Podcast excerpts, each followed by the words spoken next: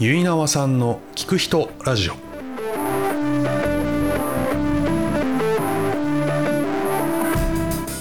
皆さんこんにちは。ゆいなわさんの聞く人ラジオのお時間です。え今回はパーソナルトレーニングジムルックス店長渡辺明則さんにお話を伺いました。えースポーツジムのパーソナルトレーナーそして整体師としてえー日々さまざまな方へのトレーニング指導そして施術を行っている渡辺さんえー今のお仕事に就いたきっかけからえーこれからやりたいたくさんのことなどさまざまに伺いました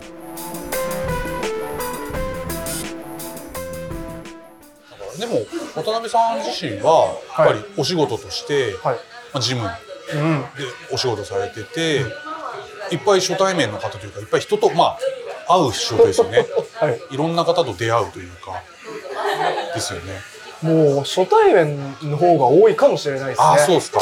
あの、まあ、ご継続してね、こう通ってくれる人もいれば、うんうんうんまあ、新しくプッて入ってくる人もいらっしゃるので、うん。まあ、大体月10人ぐらいは、あの、店舗として新規の人入ってくるので、今日もまさにここ来る前にやった人が、それこそ新規の方で、ああそうなんだ、はい。初めましてなんですけど、はいはい。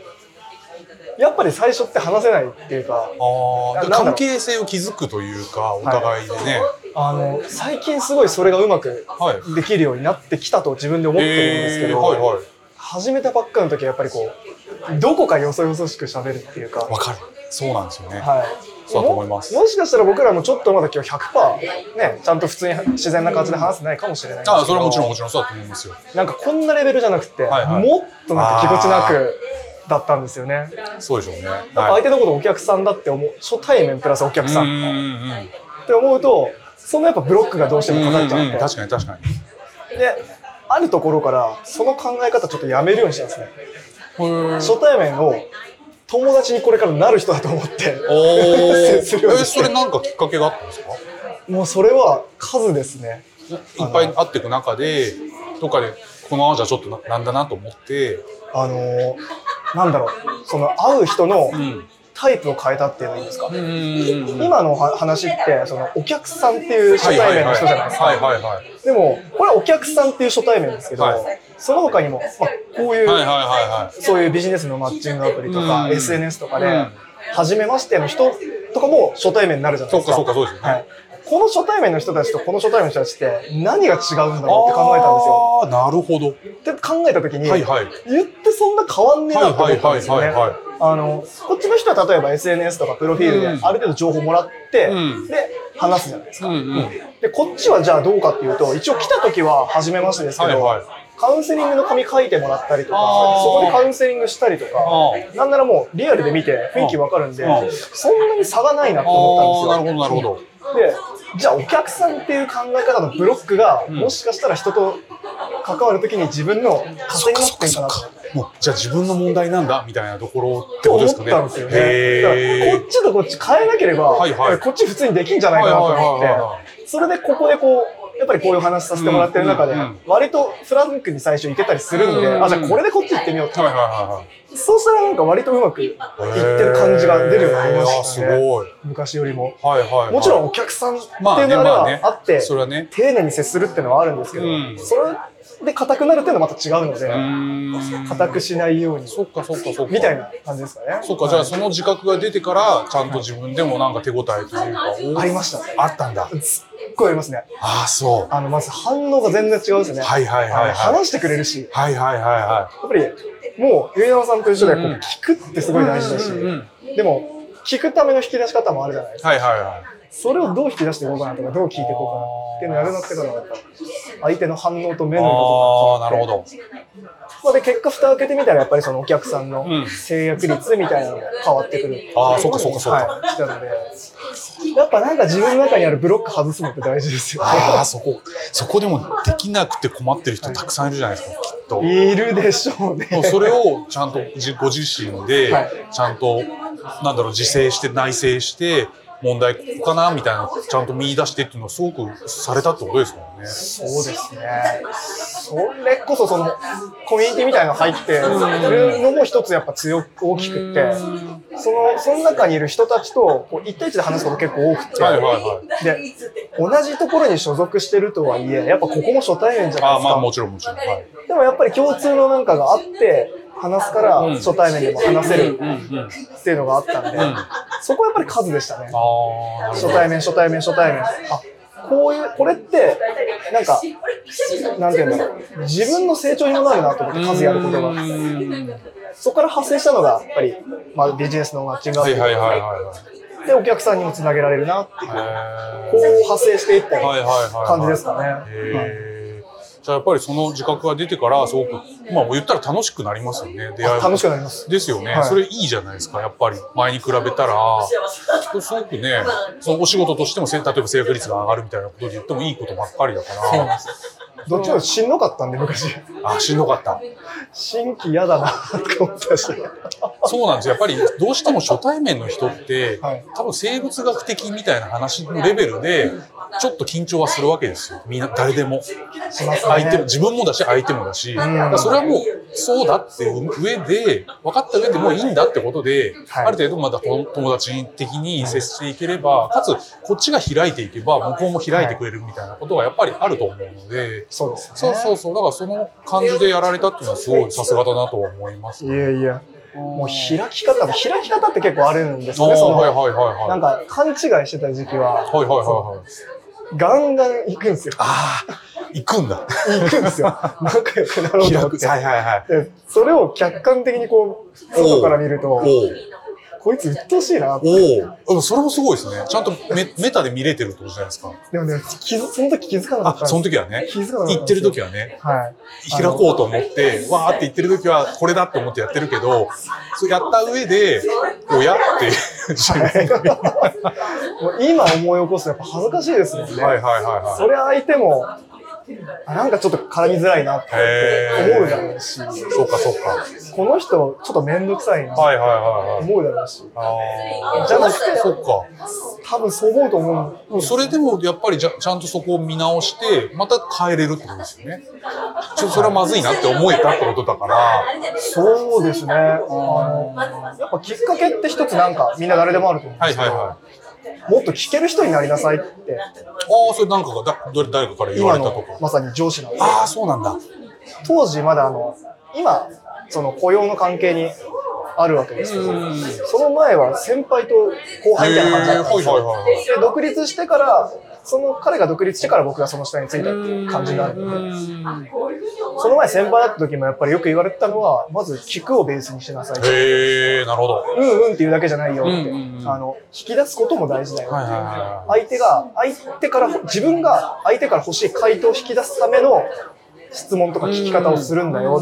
そのためのアップシュをするんだよって言われて、ああ、なるほど。よく分かってなかったんですけど、そうか、言われた時はね。わかんないですよできないしはそうか、そうか、そうですね。どういうことみたいな。はいはいはいはでも、こなすとやっぱ分かってくる。い。そうか、そうか、実践をやっぱり通してというか、実際の対話を通して、ああ、あんなこと言ってたなって思ってやると、あ、これみたいな。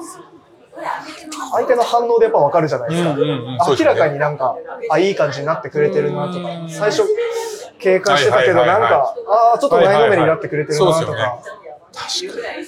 あでもそれがちゃんと、すごいですね。ちゃんと自覚して、実践して、で、なんだろう、PDC をちゃんと回せてると言ったらあれですけど、時間はかかりましたけどね。そうですよね。まあ、だと、だと思います。でもちゃんと自分の中でそのコミュニケーションみたいな対話なものを、問題意識作って、はいあこれ違うなんで改善して改善してってやってって、もうそこがちゃんと言語化して自覚できてるわけじゃないですか。あの時はダメだったな、みたいな。ああ、もうひどいっすよ。えー、あでもそれは素晴らしいですね。となるともう今はちゃんとそこは、でまあ、まあもちろん今なりの課題みたいなのはあるとは思うんですけど、ありますね。うん、でもまあそこで、それらは今だからこそね、抱えてるものであって、当時は多分見えなかったものだったりするでしょう見えなかったです。うん。自分が見えなかった。ああ。でも今見え、ある程度見えてますよね、そう見えますすごい。あの、あ相手考えてることも、はいはいはいはい。こうなんだろう、考えながら話すようにしてますね。実際対対話とかって、はいやってることはこういう、まあ、話してるだけといえばだけじゃないですか。うんなんだけど、ちゃんとこう考えていったりとか、まあ勉強もそうだな、自覚的にいると、すごくレベルの高いことも、まあやってる人はやってるし、はいはいはい。なんか面白いことだなという気はしますよね。しますよ不思議不思議ですけど、子供の頃からだって、ね、人は成長する過程でいろんな人と喋ってコミュニケーションして、で、こういう勉強ってあんましないという。しないっす。しないですよね。しないっす。学生の時とかも多分そんなね、そこを自覚的に、もちろんそういう専門の学部とかに行けばするんでしょうけど、うん。多分社会出てから自分で何かじはって気づいて、で、勉強するなり意識的になることで、あ、そうか、みたいな。そうですよね。昔面白いですよね。20年ぐらいこう、うんうん学生とか。通じてやってきてることなのに、うん。なんか嫌だなとか思うことはあっても別にそこに対してなんか違和感を持ったりとか、じゃあどうしたらいいのかっていうのは考えずに、す。そのままスルーしちゃうというか、そのまま今やり過ごせちゃうじゃないですか。そうなんですよ。だけど、いや、このままじゃまずいぞみたいな、うん。どっかでやっぱそういうのがあると、そこを調べていくといろいろな世界がそこにも広がるから、ありますね。聞き方、そうですね。身振り、手振り、はいはい表情、相手の声のとか、トーンとかね。はい。なるほど。あ、なんか、楽しくないのかなって思うのか、あ、それともこういう人なのかなっていうのをはいはい。仮説そうですよね。立てて、そうですよね。そうこういう人もありますもんね。そうです。すげえ頑張っても、あれこの人、まあこういう人かみたいな。そうそうそうそうそう。なんか、それで逆に上げようとすると逆に逆効果なんで。そうですよねもう、そこの判断を対話しながら瞬時にこうね、判断しながら、じゃあここのやり方はまずいとか、まあ、当然失敗もするじゃないですか。今の言い方まずいなみたいな。そしたらちゅ、そうそうそうそう、それは修正して修正して。しますね。なるほどね。あその1回のね、人との初対面のコミュニケーションの中でも、うんまあ、毎回学びあるし、あ、これ良かったな、ここダメだったな、とかってやっぱ出ますもんね。そっか。面白いですね、コミュ面ニケーション。白い。面白い。で、お仕事自体はジムで、はい。その、お客さんが来て、で、トレーニング方法を教えるみたいな感じですか？どどういう仕事のな流れというか内容というか？はい。パーソナルトレーニングっていうのはまあ、ベースとしてなんか、イメージはやっぱりライザップああ、はいはいはい。があると思うんですよね。はいマンツーマンでトレーナーさんがトレーニング指導してくれて、うんクライアントさんがその言われた通りにまあやって、うん。で、ジム以外のところで、まあ、食事を見てもらって、そうかそうか。はいはいはい。で、それの通りにやっぱ進めていくと、まあ、どんどん痩せていって結果が出ますよみたいな。うんうんうん。のが多分一般的なやつだと思うんですよね。あのーイメージは本当そのまんはいまはいはい。なんですけど、ううんーん。うちのジムはそれに加えて整体やるんですね。おー、はいはいはいはい。はい。トレーニングと整体をこう一緒に。決められた時間の中でやると。うんで、その整体の入れ方も、メインはトレーニングの前に入れるんですよ。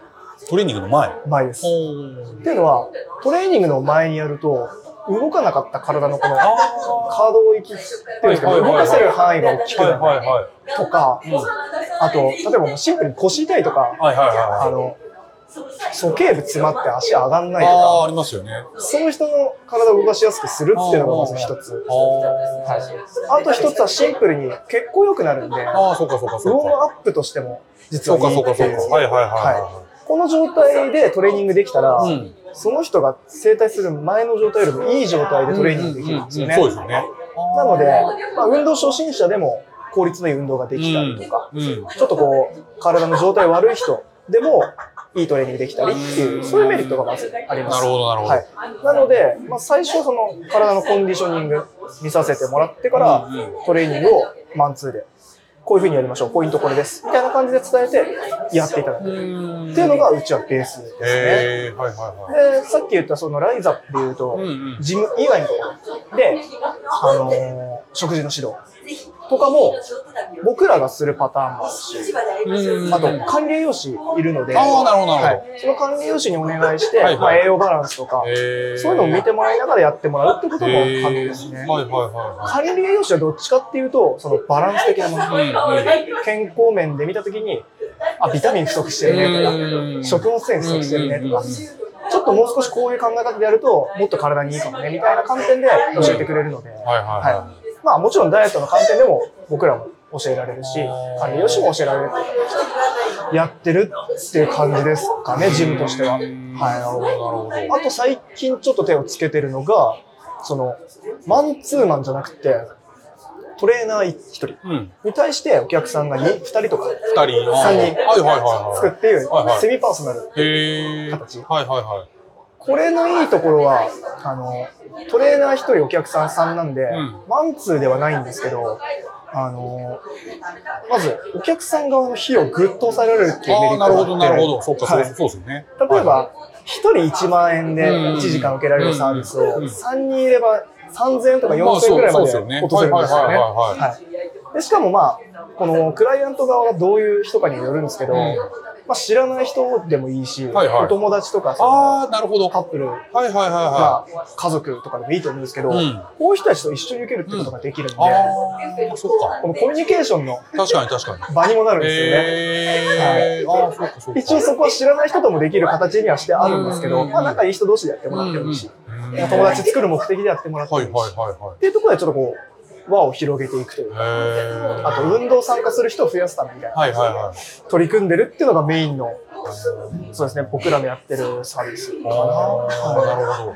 結構じゃあ、うん一日に例えばじゃあ何人ぐらい教えるみたいなまあ日によったりするでしょうけど。そうですね、多い時は、えーっと、まあ時間、なんていうんですかね、予約、時間予約してくるみたいな感じ、そうです、そうです。ベースは60分、1本、うん60分っていうベースなんですけど、はいはいお客さんによってはその前後に整体30分とか、ああ、なるほどなるほど。60分入れる人もいるんですああ、よ。そっかそっかそっか。そういうのも入れると、多い時は本当1日8人とか、おー。はいまあ、すごい売れっ子のトレーナーさんは10人とか何人とかやってる人もいるみたいなはいはいはい。それに比べたら少ないですけど、大体そうですね、多い時は8、少ない時は3人とかいう時もありますけど、結構うろうろしながそっかそっかそらやってる。感じですね。へえ。じゃあ実際渡辺さんはじゃあそういうのにもともと興味があって、はいそのお仕事をされてるっていう感じなんですか？整体とか、トレーニングとか、好きで？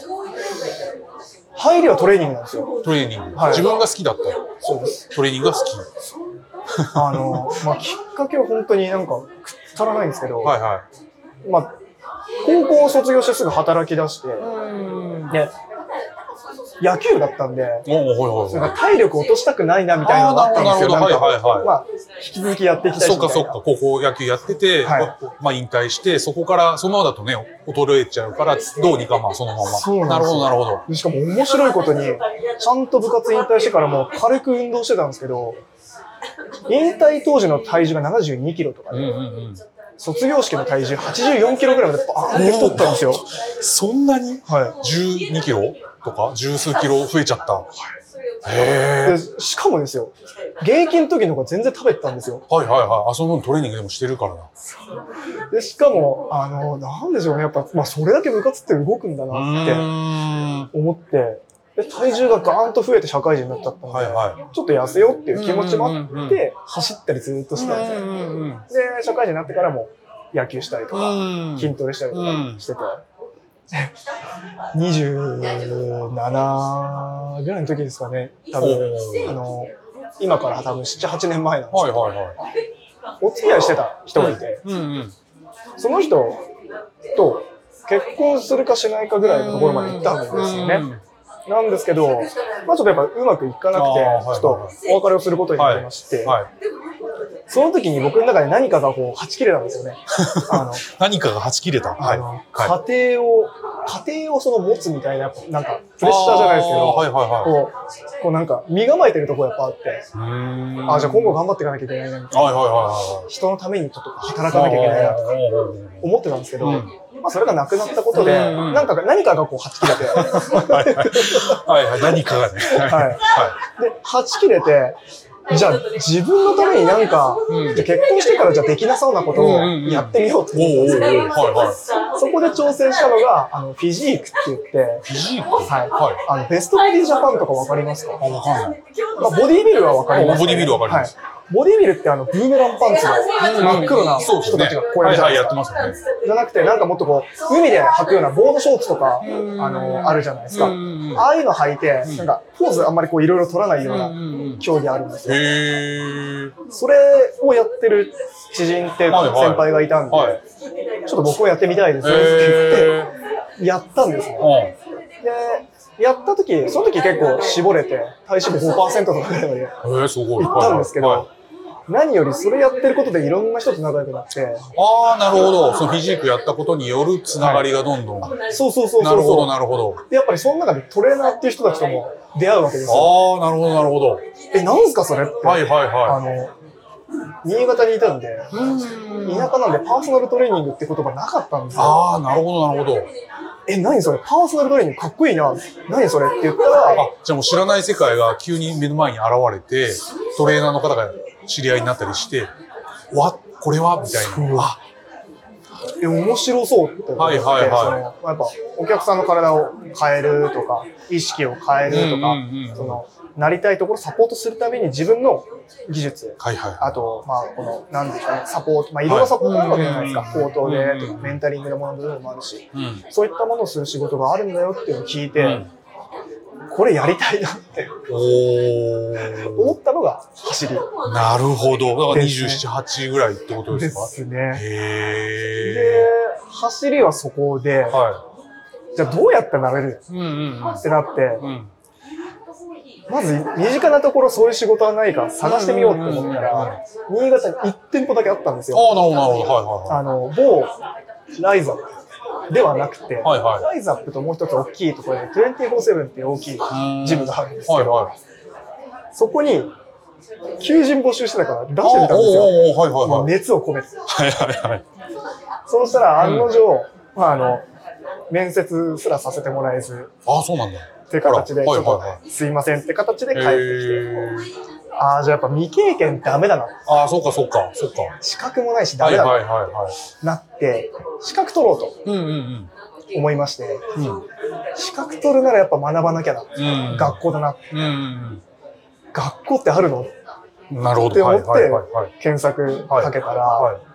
東京にどうやら5、6個あると。ええあ、それトレーナー、パーソナルトレーナーになるための資格を取る学校みたいな。はいはいは養い。成講座みたいな。へえ。学科、多分なんか、なんかの資格をベースにこう学科の勉強して、あとその解剖学の勉強とか、ああ、なるほど。そうですね、そうですね。はあといはい。実技をどう教えていくかみはいたいなのをはいはいはやってるところが5、6個あって、今はそれこそ100個ぐらい多分あるし、ああ、そうなんだ。あ、当時はな、そんだけだったけど、今すごい増えて。めっちゃ増えてます。へえ。で、しかも今、新潟にもあるんですけど、当時東京にしかなくて、あ、なるほど。あ、ってことは東京に出てくるっていうことですか？東京にこれは出ていくしかないんですそうかそうかそうか。よ。なって、まずやってやろうかと。はいはあの、僕が入ったところが、それこそ今に繋がってくるんですけい。ど、ん。骨盤矯正勉強できますよ。ああ、はいは骨盤矯正と、その、資格、NSCA っていう資格あるんですけど、いはい。それの勉強ができますよ。っていうところで通わせてもらって、日曜日の朝10時半から昼の2時までうんうん。だったんですね。うんうん。早えなって思っはいはいたはい。んですけど、はい。日曜日、僕、工場で働いてたんで土日休みだったんですよ。あ、そうかそうかそうか。で、休日出勤があっても土曜日だったんで、ああ。で日曜日確実に時間取れるはいはいはいはというので、毎週始発でい。通ったんだ。帰りました。おお。すごい。はい学はい。費を交通費が上回るっていう事象が起きるという。はいなるほど。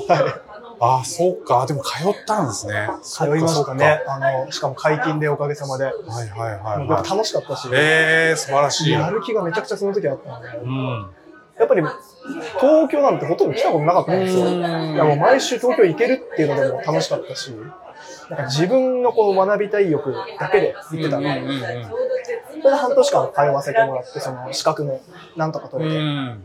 で、一応骨盤矯正っていうものを基礎だけはい勉強させてもらって。で、そのままジム、まあこう、何点かこう、転々とするわけなんですけれども、最終的にたどり着いたジムが、その、そのスクールをやってる大元のジムだったんですよ。おなんでそこのジムはトレーニングと骨盤矯正、整体っていうのを。サービスとしてそ出したんですよ、ね。うかそうか、そういうことか。はい。はい。だからそこ行って本格的に整体やるようになって、ん。そこからトレーニングと整体こう、ベースにこううまくどうやったら指導できるかなっていうのをずっとやってて。あで、そこで出会ったのが今の代表。あー、なるほど、なるほど。もっと言うとスクールの時から同期だったんですよ、その。ああ、そうなんだ。同期で。へえ。同期で卒業してから、まあ、彼はそのままそこに入って、うんうんうん僕は別なところに行ったんですけど、うんまあ、彼はそのままずーっとやってて、ん僕はちょっと転々としちゃって、うんそこからまたなるほど。一緒になって。はいはい。はい。で、またその新しいジムでも今、上と下の関係でやらせてもらってるっていうそっかそっ。か。いやー、面白い。そうなんですね。すごい。でもやっぱりその時にね、やろうと思ったところから、わーっとこう、通って、頭おかしいですよね。いやいや、やっぱりそのやる気がないと、でもな、ね、でもなしたわけですよね。そうっすね。いまだにその記録を破ったやつはいないって言われてますね。距離的なあ、記録。を あの、群馬とかからは来る人いるらしいんですけどうんうん、新潟からはさすがに。新潟どこ、どこですか？どの辺ですか？上の方なんですよね。はいあの、山形寄りの方。ああ、そうなんだ。じゃあもう、もう結構かかりますよね。そうですね。トータルで4時間ぐらい。片道で。はい。それ毎週、解禁で。はい。いやー、すごい、それは。でもその4やっぱ時間移動して、4時間勉強して、4時間かけて帰ってくるみたいな。あのそれは渡辺さんにとってすごく大事な日々じゃないですか。その今の自分があるのはそれのおかげだから、ベースですよね。ベースですよね。はいよく、まあでもやる気があったからやるん、よくやったなって感じはしますよ。自分を褒めたいですよ。確かに今思えば、なんか、当時めっちゃ夢中でやったんうんで、しかも楽しかったからなんかあんまりうんそうですよね。頑張ってるとかそういう意識な確かかったんに確ですよかに。でも、後からみんなに聞いてみたら、いや、それやばいよって言われて。確かにね、ちょっとやばい。あ、でもそれは素晴らしい、いいいい話ですよ。そうか、ら仕事は普段やってね、そうやはいって勉強して、つって、うんだからこそ今があるみたいな。ありますね。あれだけやっぱやれたっていうのはでかかったかもしれないですね。なんかやっぱそれがあるからこそ今例えば頑張れるみたいな。いや、あの時あんだけ頑張ったんだから、今ちょっとやそっとのことで、ね、へこんだりとかしてる場合じゃなくて、とかになるじゃないですか。いや、そうですね。今、今本当に楽しくやらせてもらってますけど、やっぱりその、今ちょっと詳しく話さなかった、その、転々としてた時期っていうのがやっぱり結構辛くて、ああ、はいはいはあの、まあ、スクールを卒業してこうね、うん。一番最初に入ったところっていうのが、まあ、ちょっと名前はあんまりこうあれなんですけど、うんはいはい。まあ、業務委託っていう形で入ったジムで、えー業務委託っていうのも形が面白くてですね、うん。あの、業務委託ってどうですか？皆さんどういうイメージありいや、ますか？まあ、お仕事を、まあ、はい。い、ただいて、はい。まあ、やらせてもらうみたいな感じにはなりますよね。、パーソナルトレーニングで言えば、まあ、一本お客さんのやつやってくれたら、その、まあ、1時間8000円ああ、そうかそうか、そういう感じで。そのうちのいくらかをお渡ししますみたいな、多分こういうイメージがだと思います。一般だと思うんですよ。はい。そこ面白くて、マンション一室を、うんまあ、丸々店として、はいはいはいはい。そこをお前に全部任せる。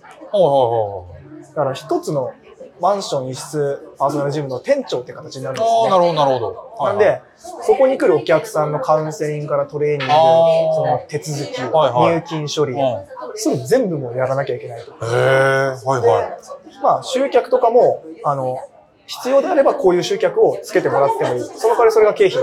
という形になって。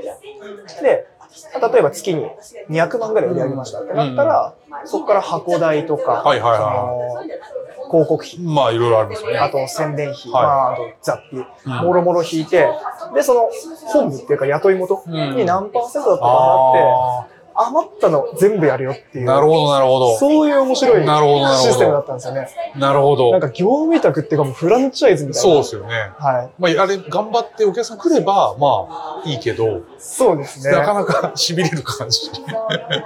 なかなかでも当時チャレンジ精神があって勢いづいてた私は、はいおい、やる、ずっとやってやるはいはいみたはいな感じで行くわけですよ。はで、まあ、ここからがちょっと運なかったなって今でも思うんですけど、その、僕行ってた店舗、地域のところの店舗が2店舗あったんですね。い。うんその、例えば、恵比寿だったはいはいはい恵比寿だったら、恵比寿の向こうの東口店、こっちだったら西口店みたいなイメージであ、そういうことか。あって、はい。はい。で、僕がその2店舗目のところやってたんですけど、まあ、結局同じエリアに2店舗あると、やっぱお客さんってどっちかに偏るほどるっていうのがあって、そうか。その、もう一個の方が本店だったんですよ。はいはいはいはい。その会社の1号店みたいな。はいはいはいはお客さんパンパンにいて、い。はいはいはい。で、こっちの方はちょっとやっぱ空いてるっていう状態だったんですね。まあ、それでも、こっちの頑張り次第で増やせるのでよかったんですけど、問題は、その、僕が入る前にこの、ここの店舗の、うん。あの、管理をした人がいるわけですよ。うん。その人っていうのが、まあちょっと、まあ、正しい言い方かどうかわからないんですけど、途中でやめ、黙ってやめちゃったタイプああ、のそうなんだ。はいはい方なんはい。ですねはいはいはい。と黙ってやめちゃった時に、要はその、お客さんの契約の履歴とかをはいはいはい残してなかったりとかしてたみたいで、え？あの、要は、はいはい。例えば、16回券、ああ、ああ、ああ。10万円です。っていうのを契約したら、まあ、契約書とか普通書いたりすると思うんですけどそれが残ってないと。なので、僕が入ってきた時に、お金もらってる履歴がないけど、なんか何回僕、私は残ってるんですけど、通っていいですかっていう人が現れるわけですよ。ああ、そっかそっかそっか。そうなりますよね。え ってなるわけですね。はいはいはでは、あの、それをどう調べていったら、やっぱりその本人はちょっとそのお金をくすねったりしたみたい。で、ああ、そういうことがあったんですね。みたいですね。で、結果的にそういう人が何人か出てきたりして、で、店舗としてもその負債っていうのがあって、うんその負債を私が全部背負うっていう形になってしまったわけなんですね。えあ、そ背負うっていうか、その、要は、売り上げが立つじゃないですう。か。はいはいはじゃあ、例えば、300万ぐらい売り上げがあって、150万円残りました。本来なら150万入ってきます。うんうんうんで、その150万をもう、こっちの負債の方に。当てていくよっていう、になっちゃってて、これ俺ずっといても多分あれだな。そうですよね。なんかメリットねえなそうですね。おかしな話だなって感じですよね。思ってう、僕も早急にちゃんと話してやめました。でもそれは、あんまりね、あの変なところにいない方がっていうまあ、あ感じまりちょっとよろしくない、はいまあそうですね、だっ。たので。と。か、でまあ、そういうのを得て、ちょっとまあ、パーソナルちょっと黒いなとか、ああ、なるほど、なるほど。なんかまあ、もちろんね、お金になる、ビジネスってお金にならないとダメなものでもありますけど、だったんですけど、みんなこんな感じでやってんのかなって思っちゃって、特にずっと田舎でね、一つの。会社でやってきてる人間だったので、はいはいはい。なんかそんな騙してくるようなあれしかないのかなとか、あ思ってた時、思ってて、でもやっぱまだ帰りたくないなって思ってて、まあ、アルバイト転々としてたんですね。あ。はいはいはいはい。そんな時にその、スクールの、うんうんあの、まあ、世話になってた講師ですね、うんあと社長さんですね、そこから連絡もらって、また採用やってるんだけど、恵比寿の方でよかったら働かない？それは自分からアプローチしたのか、向こうから来たのか。向こうから来てもらあ、いま来たんだ。はいたまたまそこは、じゃあ、渡辺さんにってことで、ここへ連絡が来て、そうです。おおって。あ、これ行きたい。ああ。助けてくれる。ああ、救いの手がなんか、まだ頑張れそうだなって思へえ。って入ったのが入りで、うんでそこからまたそこの働くようになって。そこからですね、本格的に生態やったりとかなるほど、なるほど。へするようになって、ーやっぱりなってからも大変でしたね。あ、そっか。生態ってまた全然トレーニングと、はいはい。ちょっと勝手が違う、話が違うところですよね。はい。自分でこうやっていくものだったんで、はいはまあ、トレーニングってどっちかっていうと見本を見せいはい。て、ポイントを伝えてうん、相手のやってることを修正してはいはいはいはいやらせるんで、はい。うーん適切な言い方かわかんないですけど、教えてる側って正直そんな大変じゃないはずなんですよ。うんなるほど。あの、肉体的にもそんなきつくないし、うんまあ手本見せるっていう。うん。まあ、まあ、ありますけど、はい。はい。生体っていうのはもう完全に押したり、うん乗ったり、体を動かしたりする。自分が動いてくるんですよね、どっちかそうです。意外ときつい。でああ。特に最初なんか体の使い方わかんないそっかそっかそっっか。もう力任せみたいはいはい。はいはな。あれを取得してる時が一番辛かったですね。そっか。って思うと、じゃあ、そうやってそこでやりながら生態をこう勉強していって、まあトレーニングはもともとまあやってたって感じでじゃあ生態はじゃあその、そこで勉強を重ねてってっていう感じ。やっぱり経験もあるし、あと、やっぱ数やらないとうまくならないなるほどって思ったので、一応その、雇い元から OK、まあ、技術としてお客さんに提供していいよっていうところまでやってもらってかなるほど、なるほど、ら、なるほど。まあ、お客さんにやるようにデビューするじゃないですか。で、言ってもジムなんで、やっぱそれってサブ的なやっぱり、ああそっかそっかトレーニングを引き立てるためのそうか、そうか、そういうことですよね。メインは生態じゃない。はいはいはいはい。だから数はやっぱ少ないんですよ、もっと打ちたいなってあ。はいはいは思ったんで、まあ小遣い稼ぎにもなるからいいかと思って、別なところで、い。ちょっと今、もっと打ちたいなって言いました？打つって言うんですか？もっと打ちたい？あ、そうです、そうです。もっとこう押す、あ、そうですね。う押すっていうのを門用語、打つって言うんだ。いやいやいや、初めて聞いたので。押す、これをもうなんか打つみたいな。打はい。へえ。整体する、整体される人はみんな打つっていう感じなん打ですか？つ、あの、はい、やる側はそうですね。へえ。うん、打つ数とかって言います打つ数。はい。あ 面白い。はいはい。あ、もうごめんなさい。あってことですね。じゃあ、自分でも、じゃあ、もっと打たないとってことで、自分でバイト的に？そうです。また別なところで、あの、正社員だったんで休み2日あったんですよ。はいはそこの休みのところ別なところで、リラクゼーション入って、はい。そこでまた打ちまくって。い。あ、でもそれは許されたってことあもちろんあ、そういうことですよ。あそれはもちろんいいいいいっつって。あでも勉それでまた強にもなる、し、っていうことで。あのねちゃんと偉いですよね。なんか渡辺さんさっきの話もちゃんと休みの日にちゃんと通うとか、自分のね、やりたいっていう時に、休みは休みで、休んじゃう人もいるじゃないですか、中には。まあ休みですよね。ね休みは休みたいけど、でもやっぱりやりたいって思って勉強だってことで、打つみたいなことも、でもだから今ね、ややれる、その生態の腕を。やっぱ、ありがたいことに1日4本とか、うんうんまあ少なくても3本とか、5本とかやらせてもらったんで、まあしかもそれでお金までもらえるし、まあそうですよね。で経験っていうかもう数やっぱやれるので、あそこでだいぶ磨かれましたね。はい。やっぱやり続けると、まあ、これ生態ですけど、はい生態っていうのはやっぱり、やればやるほどなんか分かるものとか見えてくるとか、はいはいはい、はい。体のことだったりとか、お客さんによっても全然違うでしょうし、きっといろいろあるんですよね。その感覚的なものが強くなるんですけど、はい。例えば、沈んでる感じ、その、押した時の沈みの感じとか。あと、まあ、人間の体って頭から足先までこう繋がってるじゃないですか。どこがこう硬くて。揺らが揺らぎがないだとか、あと、全く関係ないところ、押した時に痛いってなるのは、じゃあどこも悪いなとい。か、そういうの。も感覚的に分かるようになってきますね。それやっぱりお客さんで全然違うわけじゃないですか、一人一人で。で、それをまあ、まあ、触りながら、はい押しながら探ってって、あれここかもみたいな、何かそういう、あやっぱりでも最初ヒアリングするんですよ。お互いね、まあ、腰が痛いですとか、そうそう。足がとかいう話ですよね。じゃあ、うんじゃあやっていきましょうかっつって、その後に一応チェック入れますね。うんなんか動きの中で例えば腰痛い人ってそうかそうか。前屈とかもできないはいはいはいはい場合があったりとか痛いから逆にこう後ろにそれはいはかできないとかあるんで、それも入れて痛み出ますかっていうのをチェックしてから、で、大体の見当をつけて、そこから始める感じですね。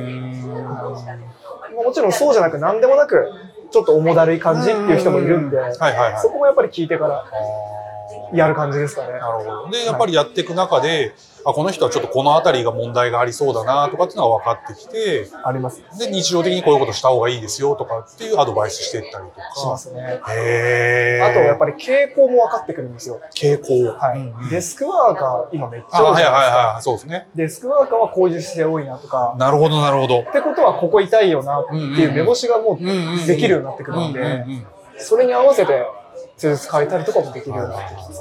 はい。へー。じゃあやっぱやればやるほど、なんか自分に積み重なっていくものがあって、ありますね。ありますよね。ありますあります。ああ、面白いな、それ。逆に頭でっかちだけだと意外と見れないですね。そっかそっか。知識ばっかりやって、なんかやっても、それに縛られちゃうというか、できない。どっかで体の感覚で、こう、でそれがやっぱり経験とともに、はい。例えばもしかしたらあと10年ね、続けてたらもっと見れるでしょうし、あると思います。そうですよね。あの、なんか、たまにゴッドハンドみたいな人いるってああ、なんか言うじゃないですか。ますよね。はいはいはい。で、大体の人っておじいちゃんっていうか、ああ、そうですよね。年いった人ですよね。上の人多いじゃないですか。あの人たちって多分そういう感覚なんですよ。もう何人も触ってきてるから、わかるんだ。もう分かるんでしょうね。あの、あ、この人これだなみたいなそういうことはい。じゃあここで、あ、これだから、あこのポイント行けば、ピンポイントでグッていくぞみたいはな。い。もう絶対そうだと思ってて、なんかもう、うんなんか理解できないそのやっぱあれがあるんですそうですよね。もう感覚値ですよね。経験値だから、そそういうのって。言葉じゃなかなか言えないし。言えないです。あ、もうこれこうだからこうだよとかって言うんですけど、うんうんえ、そうなのかみたいな。そうですよね。なるほどね。面白い。触っただけで分かるって言いますもんね。はいはいはいはいあ、これあれだとか、なんか、あ、ここ悪いでしょみたいな。今触っただけでわかります？硬さとかで、あ、こう悪そうだなっていうのは分かりますけど、なんかそういう人たちは、もう、パッと触って、は例えばお尻触るとするじゃはいはないいですか。はあ、あなた肩悪いでしょ？とか、なんか腕悪いでしょ？とかっていうのも分かるらしいんですい。よ。なるほど、なるほど。その上の先の先まで分かるっていうか、はいはいはい。あれがよく分からない。あ、でもそれは楽しみですよね。そういうのが先にあるってわかると。なんかやっぱあるんでしょうね。あるんでしょうね経験していった先に見える統計学みたいな。確かに確かに自分の体の中に統計が溜まっていって、はい。ああ、それすごい面白い。面白いですね。これだけは本当に積み重ねないとうん、勉強だけしても多分わかんない。今どんぐらいやられてるんですか？じゃあ、今まで生態だけで言ったら何年みたいな感じでは。全体だけだと4年ぐらいあですかね。結構な数やったと思いますけどね。何千は。そっか、じゃあ、当然、その4年前に比べたら今の方がわかるわけで。あ、全然違うと思います。全然違うんだいます。あの、わかりますね。当時自分の体も使ってこう、ああ、押す練習とかしてたんですけど、はいは自分で触り方が変わってきてるなっていうのがわかるので、い。自分でそうすると自分の悪いとこって分かったりするもんですか？わかります。分かるんだ。痛み、例えば首痛いとかなると、あ、なんか動き悪いな、はいはいはいはあ多分ここだな、ここだな、ここだなっていうのは大体わかりで、ます。それをなんか自分で治治療っていうかなんかやると良くなったりとか。ありますね。へ腰とか、ポイントによってはちょっと難しいところもまあありまそうですすよけど、ね、自分だと。あの、腰痛の原因の一つってお尻お尻。から来るんですよ。へなんか腰ちょっと重いな、痛いなっていう時に、あ、なんか、あ、お尻悪い感じすると思って、やったらあ軽くなるってこととか全然あるし。なるほど。はい。首も自分でやったこと何回かありますね。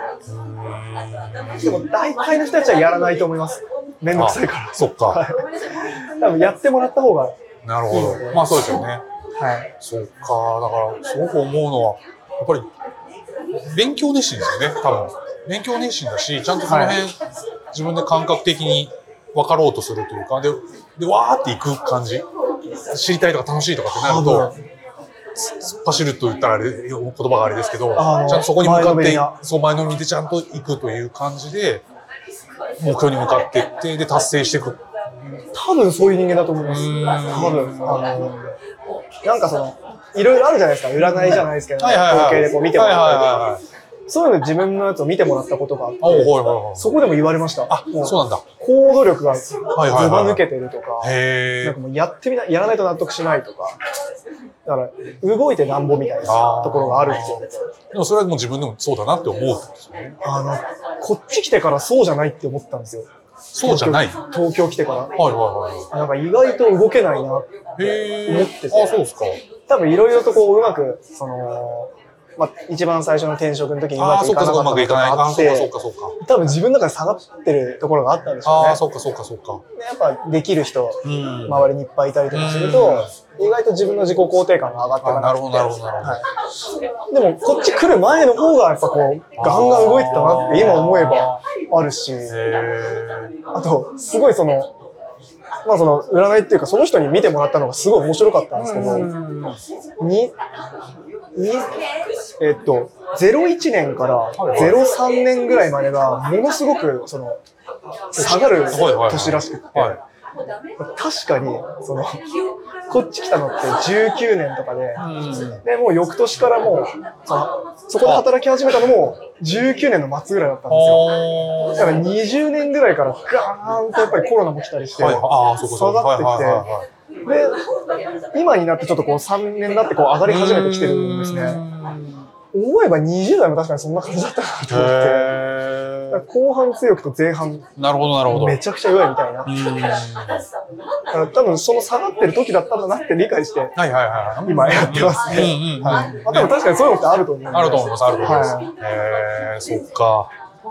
あじゃあ、今は、とりあえずまあお仕事されながら、はいまた次の課題というか、またこの先やっていきたいなと思ってることに向かってるのかな、とかそういう感じで。やりたいことがもうめっちゃ出てきますよ。え、例えば何ですか？やりたいこと？やりたいことが今、うーんまず今一番やりたいのが一つあって、あの、なんでじゃあパーソナルやってるの？っていう根本的な話になるんですけど、はいはやっぱ一番ベースはこう、なんか人の役に立てればいいなって思ったんですよ。っていうのももともと働いてたのはやっぱ工場だったんで、工場って特定の誰かへの貢献っていう点で見ると弱いじああゃないですか。なんかこう、作ったものを企業さんとか、まあそうですね。こう B2B みたいまなイメージがやっぱあって、はい。B2C のこう個人に感謝されることってなくて、うんじゃあこれ誰のためにやってるんだろうなとかってやっぱ考えること多かったんですよはいはいはいはね。だからもっと直接人にこう役に立てるような、ん。その人が困ってることを解決できることをしたいなって思ったのもあるんですね、トレーナーで。で、やっぱりそのじゃあ人間今一番困ってることってなんだろうなって考えたんだけど、まあ痛みだとか、はいはいあの、まあ太ってるとか、はいはいはいまあいろいろあると思うんですよ。でも、社会的に目向けたときに、もっと大きく見ると、今日本って寿命こう、どんどん上がってって平均寿命すごい上がってるんですよね。はいはいはい。男性82ああ、歳。女はい。性87歳。でも、このままいけば100とかいくらしいんですよ、90いったはいりとか。でも、健康寿命って言葉があるじゃないですか。はいはい健康でいられる寿命。それって未だに横ばいなんですよ。ああ、なるほど。年齢は伸びても健康寿命としては変わらない。要は自分が亡くなるまで、亡くなるまでの、この健康でいられる時間と亡くなるまでの時間がこう、乖離。してきてるような。状況で、死ぬまでの時間をこう、健康に生きれない。あっていうのが今後多分課題になってくるとあ。言われてて。あで、やっぱ思い当たるところがあって、えー母方のじいちゃんばあちゃんもう亡くなってるんですけど、おじいさんの方は癌で割とぽっくりいっちゃったんですよ。でもすごい苦しそうなしね。あで、おばあちゃんの方はうんうん。87まで生きてるんですけあ。ど、はいはいは70後半ぐらいからあんまり食べれなくなっちゃってて。食がすごい細くなって、はいはいはいはいや本人は別にそれを不幸せだと思ってないと思うんですけど、まあ周りとかがこう外連れ出したりすると全然食べれないから、大丈夫かなって思ってたらしいんですよね。はい。その僕らの母親世代、この娘、うん。息子世代。それ聞いたときに、やっぱりじゃあ、長く寿命生きてるけど、うん。この期間本当に幸せだったのかなって言ったら、もっと食べれて、食べれるぐらいあれだったらもっとエネルギッシュに生きてただろうし、うんまあいろんなこと多分できただうろうし、ん。そう考えると、まあもっと幸せだった余地はあるのかなってはいはいはいはい。で、こういう人たちこれ以上増えていくのって、あまあやっぱ社会的にも良くないなっていうところでー、うんあ、じゃあ俺は体のことちょっと勉強してるし、うんうんあの、ここを上げるような、ここの帰りっていうのを少なくしていくような、あの、ことできないかなって思いまして、はいはい。でもじゃあどうやったらそこもっと貢献できるってうんうん考えたんですよ。うん。一つが、あの、さっき、うちでもやってるって話したんですけど、うんパーソナルってマンツーマンじゃないですか。はいはいはいはい。だから、60分一人の人にしか貢献できないんですよね。あ、まあそうですね、そうですね。でもそれを1対2、1対3のプランができたら、もっと自分の時間をこう、ううんまく使えていくことができるっていうところで、まあ、それを広めていきたい。パーソナルトレーニングもいいけど、はいやっぱ楽しく、うん。なんか何人かでやれて、うんかつ、まあ、やってる人は経済的にもちょっと優しくなるし、はい。で、やってるプラン出してる側も、ちゃんとお金いただけるっていう、もうかなりいいやり方なんですよね。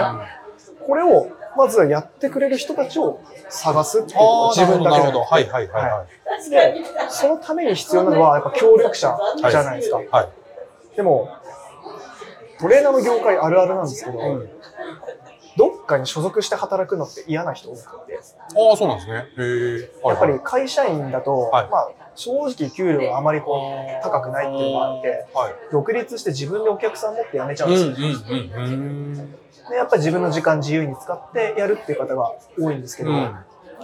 この健康寿命を伸ばすっていうミッションに賛同してくれる人たちを僕の中で集めて、あーあの、業務だけを要は委託する。はいはいはあの、その、一対複数の。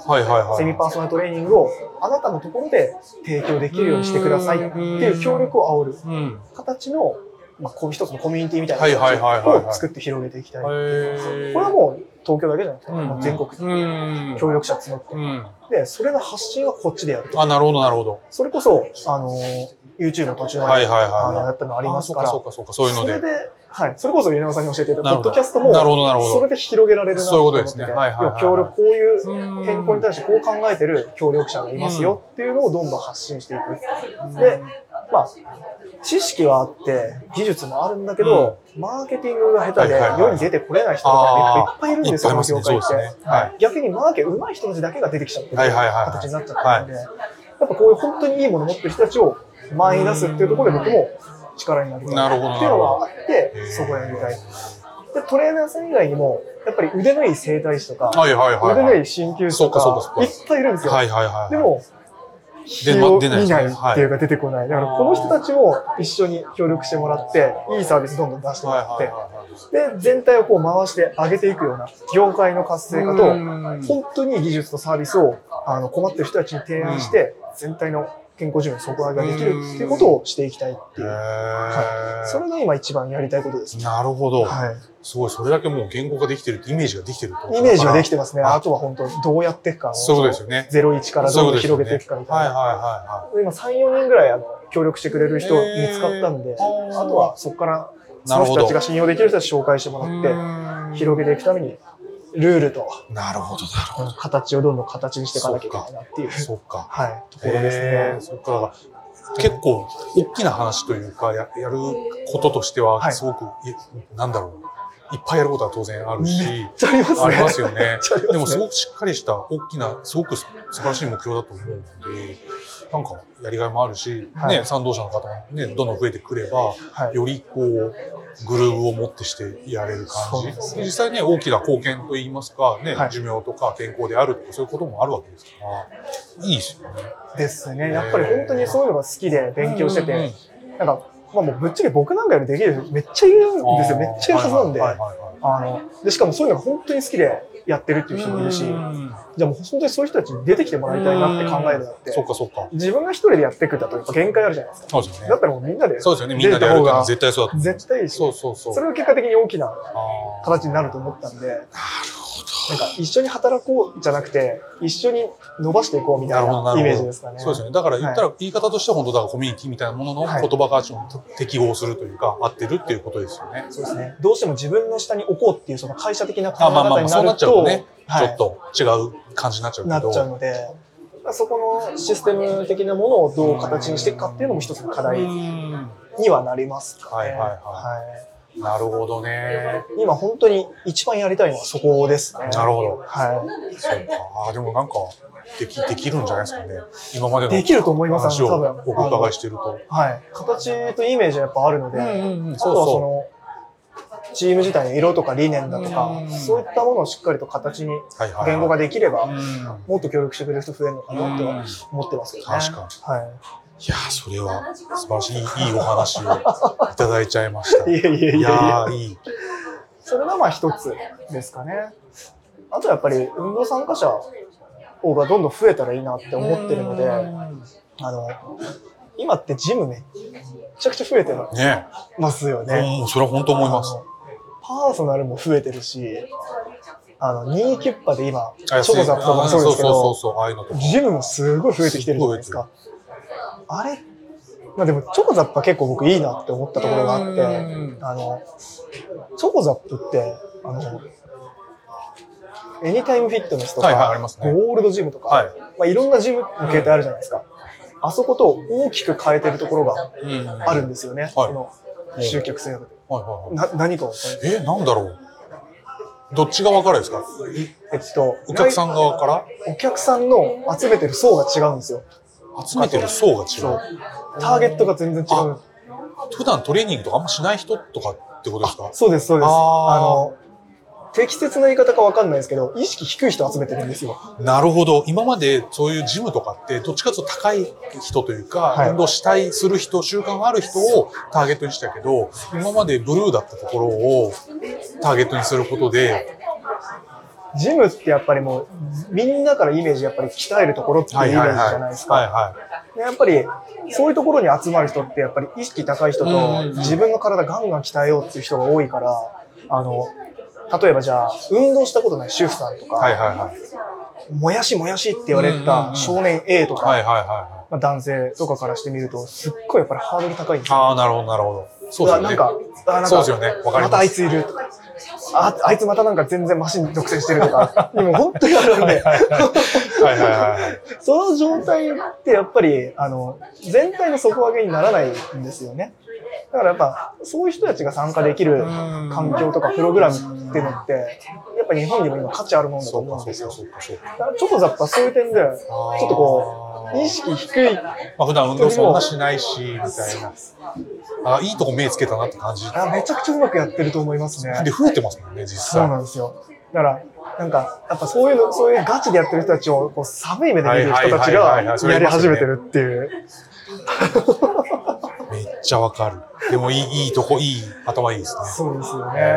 だから僕もやりたいのは実はそこに近いところがあって、あーそうなんだはいその意識低い人じゃなくて、やりたいけどやりづらくてできな人、はいいはいはいはい。あると思います、そこは。特に女性なんかもろそうだと思うんですけど、ジム行ってマッチョが独占してたら本当やりたくないわけですよ。それは無理ですよね。はやっぱりね、自分もだからね、例えば晒すというか、ちょっとできない姿を見せたくないみたいな、どっかそういうのが、そういうなんかね、いろんな障壁があるのを取っ払って取っ払った、もっと気軽に床屋行くぐらいの感覚で、い。ね、そんな感じです。感じでいければはい。いいですよね。でもな、ななりつつあると思うけど。うんはい。なんならもう女性専用みたいな感じであってもいいと思うんですよね。はいはいはいはいそういうジムもありますけど。そうですよね。もう、そのぐらいなんだろう、特化させてるぐらいのそうかそうか。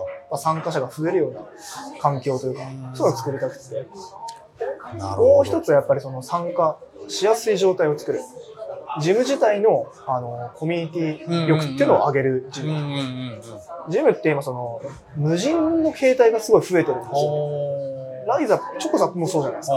無人でああ、そうかそうかそうですね。行って、はいはいあはのエニタイムフィットネスとかもそうですし、はいはいあの無人のいいところはやっぱりコストがかからないい。うん。っていうところがあるんですけど、うんやっぱりその運営側とそのお客さんたちの、まあ、つながりがなくて、うんうんうんで、お客さんたちもやっぱ自由にやっちゃうっていうところがあるんですよね。はい。そこを別に管理したいわけじゃないんですけど、ど、ここの人たちをじゃあもうちょっと結びつけるようなイベントとか、うんそのジムでこういうことしますとか、はいはいはい。なんかやってあげた方が、ああ、そう参。加してる人とかその初心者の人たちも多分参加しやすくなったりとか、はい。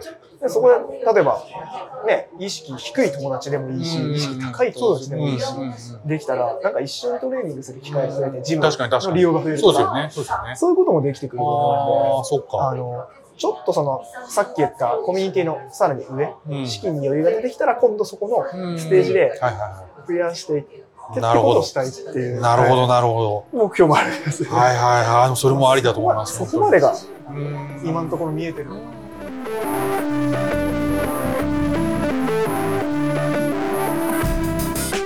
えーパーソナルトレーナーになるため、えー地元新潟から東京まで、えー片道4時間かけて通ったお話、ただ突っ走るわけではなく、自身を見つめ分析と改善を重ねながら学びを重ねていく姿勢が、そのお話からビシビシと伝わってきました、えー渡辺さんありがとうございました。それではまた次回結菜さんの「聞く人ラジオ」でお会いしましょう。